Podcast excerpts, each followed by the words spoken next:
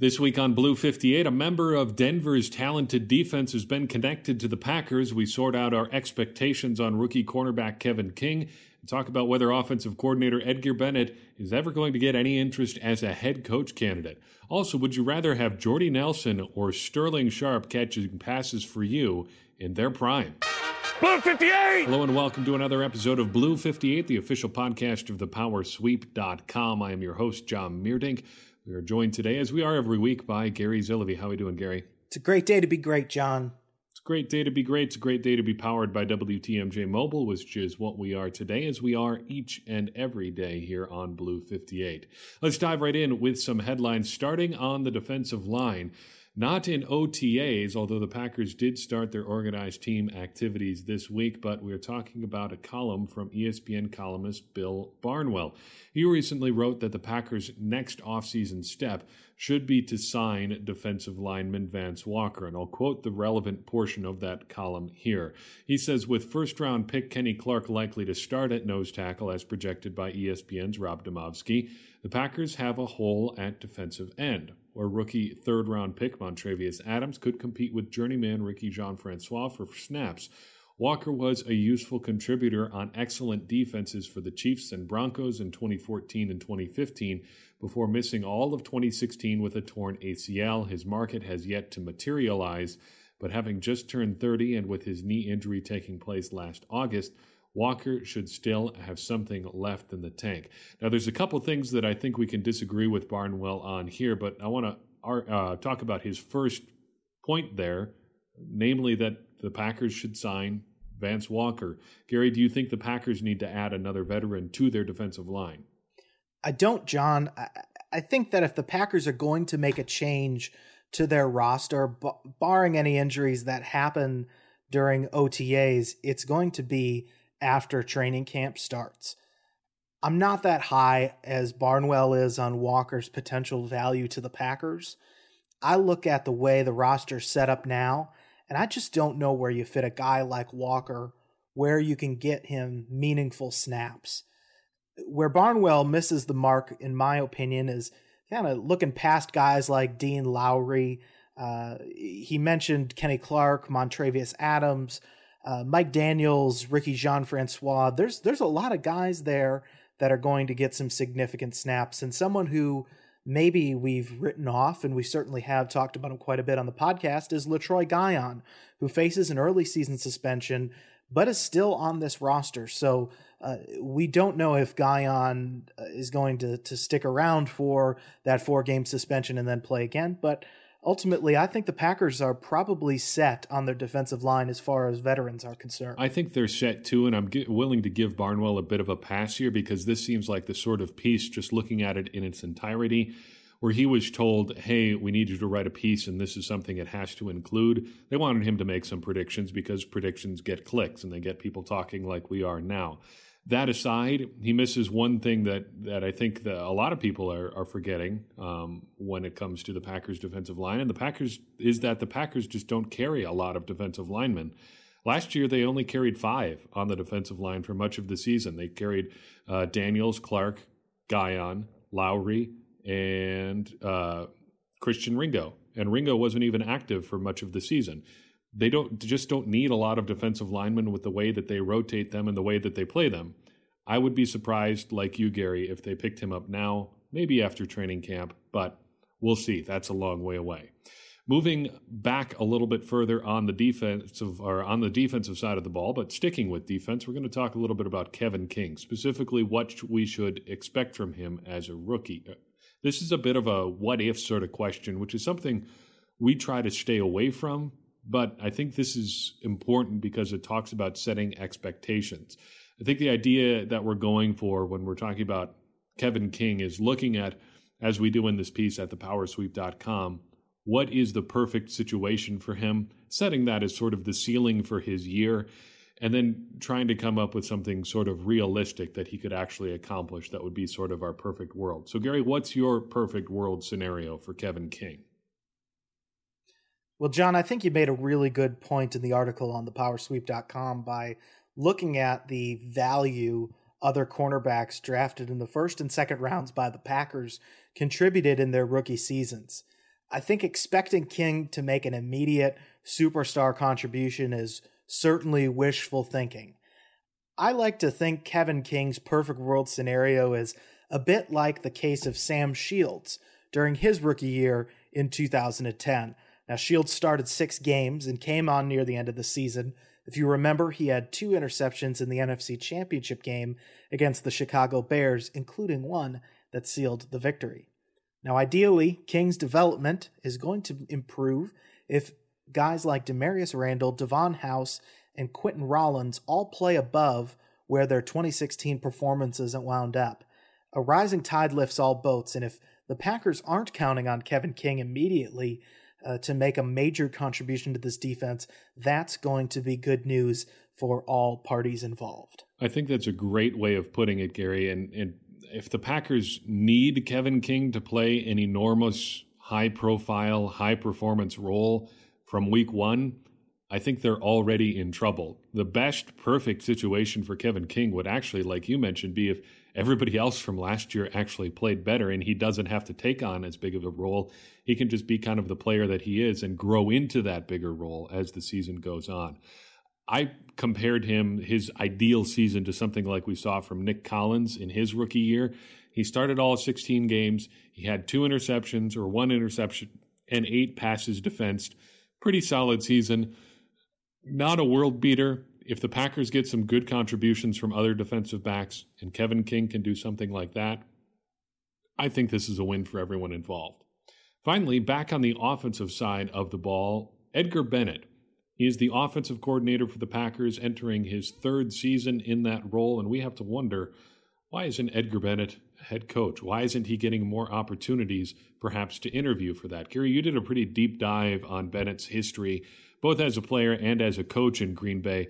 Walk us through it and, and tell us about his rise and maybe why he hasn't gotten a shot at a head coaching interview yet. Well, John, I think two things have affected Edgar Bennett's rise in the NFL coaching ranks. The first is the Packers' policy under head coach Mike McCarthy of blocking assistant coaches from interviewing for coordinator jobs if they're under contract. Uh, we're unsure whether Bennett has ever been requested to interview for a coordinator job in the past, but if he had and had gotten the job sooner than in 2015 when he was elevated to co offensive coordinator with Tom Clements, they'd be a little bit further along in his coaching career ultimately, Bennett has been a bit of a victim of his own success.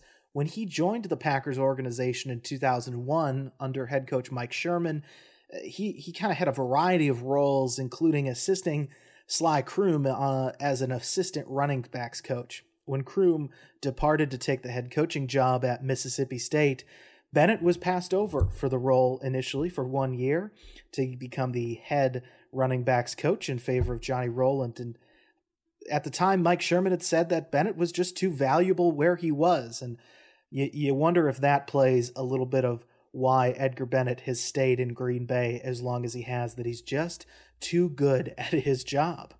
Now, the second reason is just time.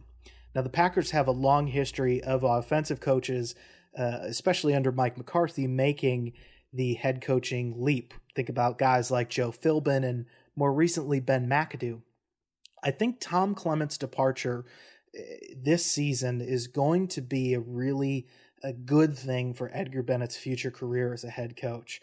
Because this year will be the first year where Bennett is really the main man in charge of the offense under McCarthy. Depending on how he fares in that role, I'm under the impression we'll start to see his name be floated around as a candidate for a head coaching job in next offseason. Doing the research that you've done, do you think Edgar Bennett wants to be a head coach because I think there's a lot of guys who maybe see what other coaches go through, or when you think of a guy like Dom Capers, have had the opportunity to be a head coach, didn't have it go so well, and really don't want to go back down that road. Does it seem like Bennett is interested in that? John, it sure seems that way. Uh, Mike McCarthy has even gone as far to say on the record that uh, Edgar Bennett is head coach material. And Bennett himself in 2015 uh, said quote, if an opportunity like that, meaning a head coaching job, comes up and I'm fortunate to have a chance like that, I just want to make the most of it. Ultimately, I think that Edgar Bennett has his eyes on a head coaching job. Uh, he he attended Florida State, and his college coach Bobby Bowden said that if everybody on his football team played like Edgar Bennett, coaching would be a whole lot easier.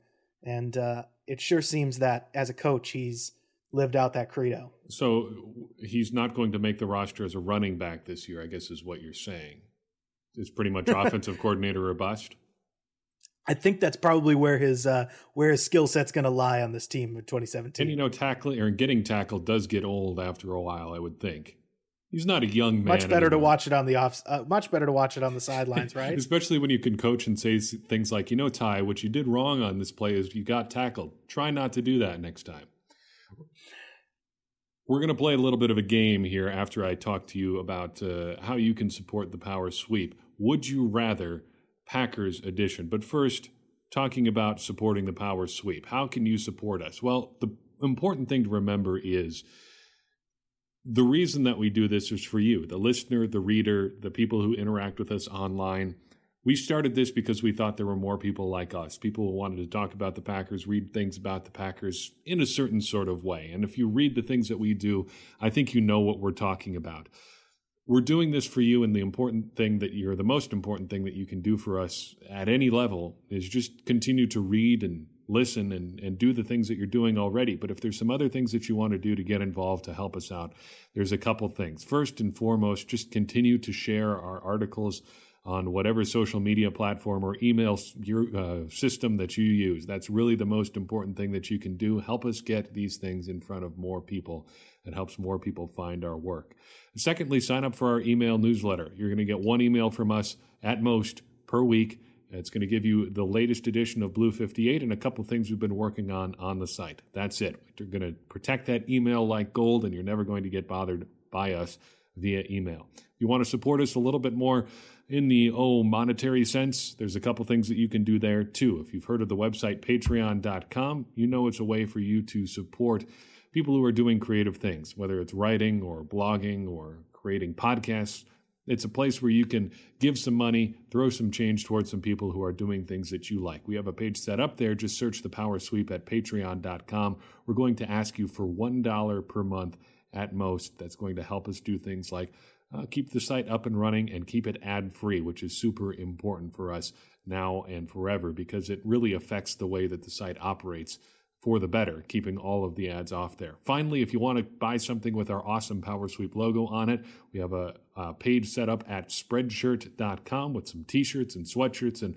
all sorts of good stuff there. Gary's done a great job designing those shirts for everybody to wear. And we think that you'll like uh, some of the things that we have going on there in the future as well. The most important thing, though, just continue to read, to listen, to interact with us because that's really what it's all about. We appreciate everybody's support, uh, and it's really all about you that we do this at all. So thank you for doing that. Let's get on with the show. Blue 58! Gary, real simple premise for this portion of the program for this week. Would you rather? I think everybody's encountered this sort of question before. Would you rather have option A? Or would you rather have option B? We've come up with a few questions, and we're going to try to work through these scenarios together. If there's something that you, the listener, would like us to see uh, take up in a future episode of Packers Would You Rather, uh, be sure to send that along our way. We will try to incorporate those questions in the future. So, Gary, why don't you lead us off here? All right, John, here comes the first one. Would you rather have had Sean Payton or Mike McCarthy as your head coach in 2006. This is something I was very passionate about in 2006, and I wanted Mike McCarthy, but I more specifically didn't want Sean Payton because of his connection to the Dallas Cowboys. I really didn't know anything about McCarthy or Payton as coaches. I liked some of the stuff that McCarthy had done in New Orleans, but mostly I just didn't want somebody from the Cowboys coaching the Packers. What about you? Who would you have rather had? It's hard to say because both have, have won a Super Bowl, so I don't think there's a a, a, a bad choice here. I think Sean Payton would have kept the offense fresher, but ultimately, I'm going to choose McCarthy because he has had a better defense uh, somehow than Sean Payton has in New Orleans. So give me McCarthy. He doesn't seem to get criticized for it the same way that, or he doesn't seem to escape criticism rather that that Payton as um, Payton doesn't get criticized for having terrible defenses as much as Mike McCarthy seems to. There, that's what I was trying to say. Maybe that's a because of the bounty scandal, and I guess having a defense so bad that you have to put bounties on people to actually make it good gets you some kind of credit. I don't know. That's that's sort of twisted. Hmm. I have to think about that. Anyway, let's move on. Would you rather Gary have a Pro Bowl quarterback for one year or a Pro Bowl outside linebacker for four years? Well, John, now this comes to the part of the program where uh, we have to get very detailed about questions about the would you rather. All right, I will um, I will unveil here. So, as you may know, there was a former quarterback for the Green Bay Packers by the name of Brett Favre, who went on I'm familiar to play for some teams other than the Packers by way of a trade prior to the 2008 season. So he played for the Jets and the Vikings for three years total after the Packers sent him on his way. He made the Pro Bowl for the Jets in 2008. I don't count that because he threw 22 interceptions and 22 touchdowns, or, or whatever it was. It was the same amount of interceptions as touchdowns. It was bad. But in 2009, he had a very good season, made the Pro Bowl, and, and very well deserved it.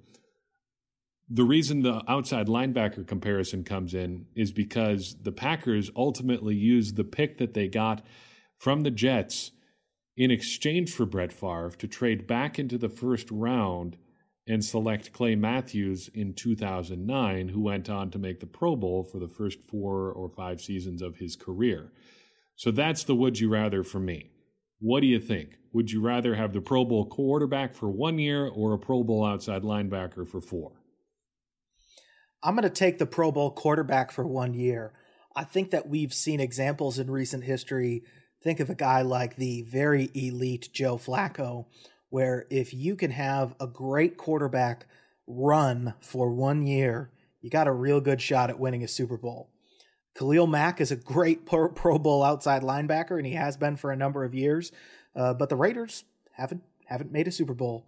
Eli Manning, uh, Joe Flacco, they've made Super Bowls and won them. So give me the quarterback. I think if you're one player away, I would rather have the Pro Bowl quarterback for for one year. I think it's so much more difficult to win a Super Bowl just with a great defense than it is to to ride a quarterback who's hot.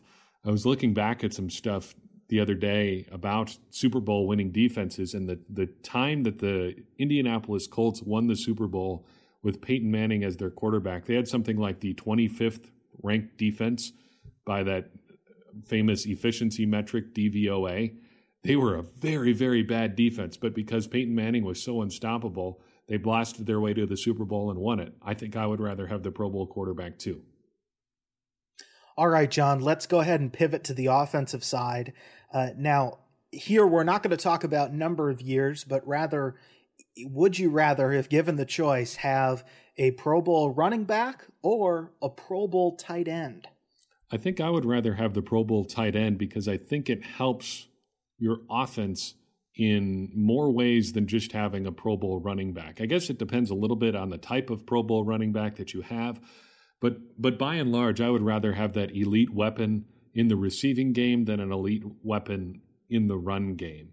I think you can look at the Minnesota Vikings as an example of, of what an elite weapon in the running game can do for you. You're going to dominate all the way to nine and seven for years on end, which is, I guess, where every team wants to be. I think the fact is, when it comes to the playoffs, you're, you're going to win more often with passing than with running.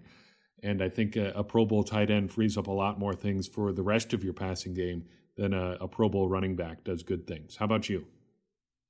I'm going to take the opposite approach here, John. I'm going to pick the running back. Maybe it's just nostalgia for missing Ahman Green, but I, I get the sense that the Packers in the last five years would have been a better offense had they would have had a real Pro Bowl stud offensive um, offensive backfield weapon at running back. Uh, Eddie Lacy certainly, I think, might have made a, a garbage Pro Bowl in there one year, but uh, you know, I think to your comment about the Vikings earlier, when Favre and Peterson were both on the team, they were a dumb Favre throw away from a, a Super Bowl. And uh, on the flip side, the New England Patriots have certainly won their fair share of games and, and made the Super Bowl with the polar bear they taught to catch a football and Rob Gronkowski. So I don't think there's a wrong answer here, but if given the choice, I'd choose running back. I think this is one where it really depends on the kind of running back. Uh, quarterback and, and outside linebacker, are, it's it's a little bit more clear cut. I mean, what was his name? Gary Barnidge in Cleveland uh, made a Pro Bowl a couple years ago as a tight end. I mean, he's not a world. Everybody makes a Pro Bowl if you play long enough. Right. He's not a world changing tight end. I mean, a Pro Bowl running back, even if it's the 2014 version of Eddie Lacy, wasn't, I mean, he's not an Adrian Peterson caliber Pro Bowl running back, but he's still probably better for your team than a more stocky blocking type tight end. I don't know. Maybe I'm I'm coming back around to your way. We should probably move on before I flip flop completely because I think disagreement is good. Embrace debate, right? there you go. Gary, would you rather have one guaranteed Super Bowl win and then no chance of winning a Super Bowl for the next few years, or a 25% shot at a Super Bowl for six years in a row? Oh, this is such a sneaky question, John. I'm going to choose a 25% shot at a Super Bowl for six years in a row. And here's why I love football. And I love football so much that I want to watch as much football for as long into the season as I can. Now, the last few years of the Packers have been ended in poor, poor ways. I think of the the loss in overtime to the Arizona Cardinals uh, both in 2009 and two years ago. I think of the beating in Atlanta in the NFC Championship game, the Brandon Bostick onside kick. I, I'm going to stop there because I'm getting sad. But what was great about that is that the Packers were in the playoffs. They were making, they were winning games. It was fun to follow football, and my Sundays were better for it. So I say, give me that one out of four shot at a Super Bowl for six years in a row. I think what the reason I came up with this question was the a really great debate that you see around the internet every so often. Would you rather have the New York Giants recent run of success, like say 2007 to present, or the Packers run of success from say 2007 to present? So in that span, the Giants have won the Super Bowl twice and then been basically irrelevant every single other season other than those two. The Packers, meanwhile, have been in the playoffs each of those seasons, uh, except for 2008, and been in the NFC Championship game uh, at least three times. I think I would rather take the 25% chance over five or six years than just having the one guaranteed Super Bowl win. Like you, I like watching football for as long as I possibly can. So staving off that elimination and at least having the chance is better than knowing that you're going to be irrelevant for one year or for, for multiple years after winning it all one season. Well, I'll take it, John. I think that sounds good to me. Um, here's our next one. Would you rather sign Corey Linsley or Davante Adams long term? My gut reaction to this one was to just say Adams and not look back. But now that I'm thinking about it, I'm not really sure. I think it's probably oh, more like 60 40 Adams to Linsley. I think I would prefer Adams, but it's not as much as a sl- of a slam dunk as I thought. I'm trying to think back to the last time the Packers really had a disaster at center, and it's it's been a while. Even the Jeff Saturday year in 2012, while not great, was still passable. Um, I think I would rather have Adams because even I, I think you can disguise having a bad center more than you can disguise not having anyone to catch the ball, catch the ball. I think both of these positions, John, are positions where the Packers have had pretty good success finding talent in the later rounds of the draft. Ted Thompson is a stud at finding wide receivers in the second, third, fourth rounds. And Corey Linsley, J.C. Tretter, Evan Dietrich Smith, now Evan Smith, those are all guys that he's plucked from – you know relative obscurity in the fourth or later rounds and and have become elite or very good uh, centers in the league. If I had to pick one, I'm going to pick Adams. I think he's uh, a better fit for uh, for the Packer offense. Kind of a bit bit. Um, uh, I think that I just think it's going to be easier for the Packers to replace Linsley than it would be for Adams. Uh, but that's my story, and I'm sticking to it. Good story. Would you rather have Eliot Wolf or Brian Gutekunst as your next general manager of the Green Bay Packers? And you can't say neither like Bob McGinn and pick John Dorsey. well, I wasn't going to do that, but I think the challenge here, John, is we know so little about how the Packers front office operates. Even looking back 20 years, we still have clues and ideas and nuggets of of information about how Ron Wolf ran his front office and but but we didn't know until Reggie McKenzie, John Schneider, uh, John Dorsey, and Ted Thompson all got their own GM jobs who really could do it on their own. If I had to pick one, I'm going to take the name recognition of Eliot Wolf, but I'm certainly in no position to judge whether Wolf or Gutekunst is is capable or qualified. There certainly seem to be that way, but whether they can actually do it as a as a general manager in the NFL, calling the shots. I feel like we're a little bit in the office space sort of situation whenever we as fans talk about the machinations of the Packers front office. You know, what what would it be that you say you do here? Uh, to to or Wolf, I, I can't really say what they do. We get, like you said, little nuggets now and then. Gut would say Gutekunst, but I really don't know. Um, some of the some of the people on the beat seem to be pretty high on him, and though Wolf has the name recognition and, and the cool backstory, it seems like Gutekunst and is, the cool Twitter account. Yeah, that's that's true. Gutekunst is is pretty pretty behind the scenes, pretty invisible. It seems like when push comes to shove, he he he makes some pretty big decisions. So just as a guest, I would as a guess I would take him, but I don't really know any more than you do, unfortunately. All right, John, here's the one we've been teasing all show long. Would you rather have wide receiver Jordy Nelson or Sterling Sharpe in their prime catching passes? This one, at first blush, I, I wrote this one. Uh, at first blush, I thought it was a lot closer. It's not. Sterling Sharpe is a slam dunk here. Assuming he's healthy, I think he's a much more explosive product than than Nelson even in in Nelson's prime, and he just seems to be built for the modern NFL. If you look back at highlights of Sterling Sharpe, he looks like he could walk right onto the field in 2017 from 1994 and contribute immediately. He was way ahead of the curve. Picture like a super muscled up Greg Jennings, uh, lightning fast, big, strong guy, not afraid to go over the middle. I think it's Sharpe. What about you? I think it's sharp too, John. I, I, get a little bit of a Javon Walker vibe from watching these old clips of of of Sharpe.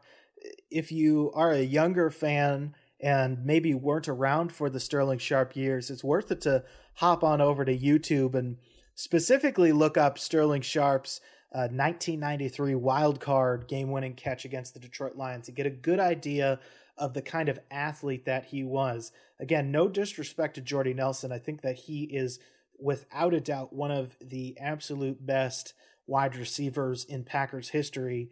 Um, and, and that's saying something considering the the legends of of Don Hutson and and Donald Driver that we've had. Uh, but if I had to pick, I'm going to take Sharpe. Sharpe, a great player, and I think uh, something that always stands out to me about him was hearing his brother Shannon talk in his Hall of Fame speech, and he said something along the lines of, "You know, if my brother Sterling had stayed healthy, nobody'd have heard of Shannon Sharpe. And that's saying something because he's one of the, the best tight ends to ever play. Couple silly ones on our way out the door, Gary. Would you rather have TJ Rubley as your starting quarterback for an entire season or let Mason Crosby kick you as hard as he can? Man, that's a crazy one. John, for, for our viewers and listeners um, who, who may not know, can you give us the backstory on TJ Rubley here? Uh, the the short version of the story is that in the in the mid '90s, uh, during a, a, road game at Minnesota, I believe, Brett Favre and a couple of the other backup Packers quarterbacks went out of the game, leaving T.J. Rubley to command the offense. Now the Packers were driving late in the game, and they looked to be getting close to position for what would be a game-winning field goal. And Rubley had very specific instructions about what he was supposed to do: take the snap hand off, and get out of there with the win. Uh, Rubley decided that that would not be what he did. Instead, audibling, basically calling his own number, turning the ball over. Can't remember if it was an interception or a fumble, but basically giving the game away. And Rubley was never seen in Wisconsin again. well, given all that, John, uh, I'll take Mason Crosby uh, because you didn't tell me where he's going to kick me. He so, gets to uh, pick. give me Mason Crosby. Oh, oh, whoa, whoa, new information. Um, all right, well, I'm going to take no pain, uh, or at least physical pain. So give me TJ. Let's roll. Let's see what we can do, baby. I'm going to bank on the kindness of Mason Crosby. He seems like a pretty nice guy. Mason, don't kick me anywhere important, head or anywhere else. Uh, I I just don't know if I could put up with that kind of emotional pain. Uh, I'm, I'm picturing in this scenario, this is not a Aaron Rodgers goes down with an injury. No, this is just the Packers have decided to bench Aaron Rodgers in favor of TJ Rubley for some sort of inexplicable reason.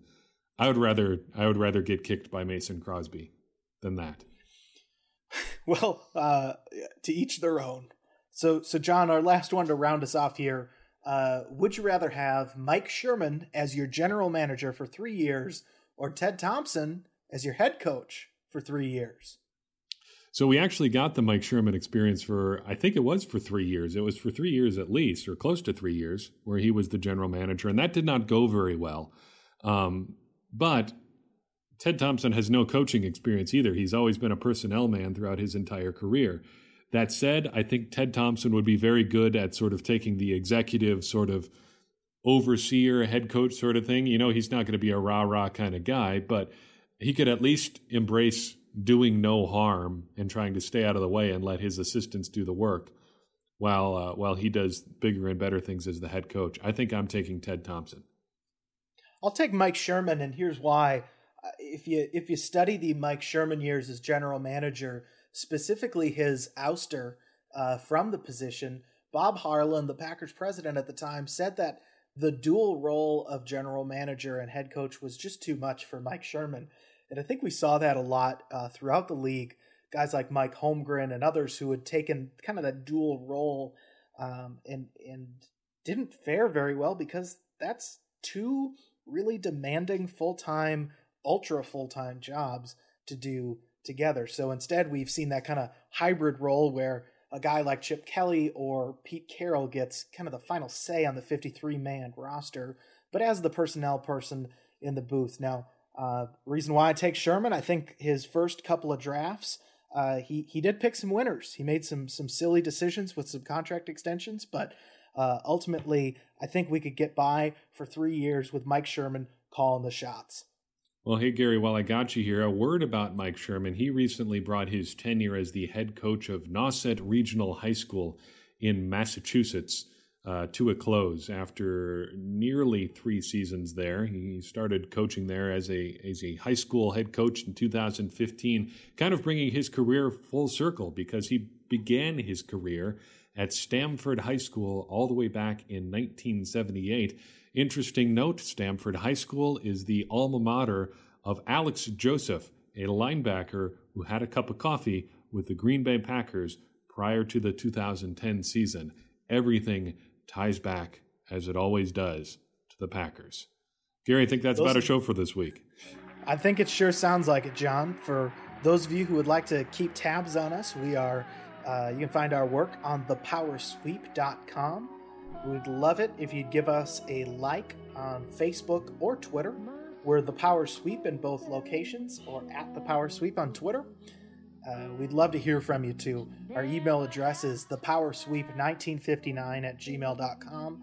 Uh, all of your notes and encouragement and, and suggestions and ideas have really been uh, just a, a, a wonderful wind beneath our wings. Uh, it helps John and I make Blue 58 and the Power Sweep better and helps make all of us smarter Packer fans. And smarter Packers fans are better Packers fans, and better Packers fans are what we all want to be. For Gary Zillaby, I'm John Meerdink. We'll see you next week on Blue 58.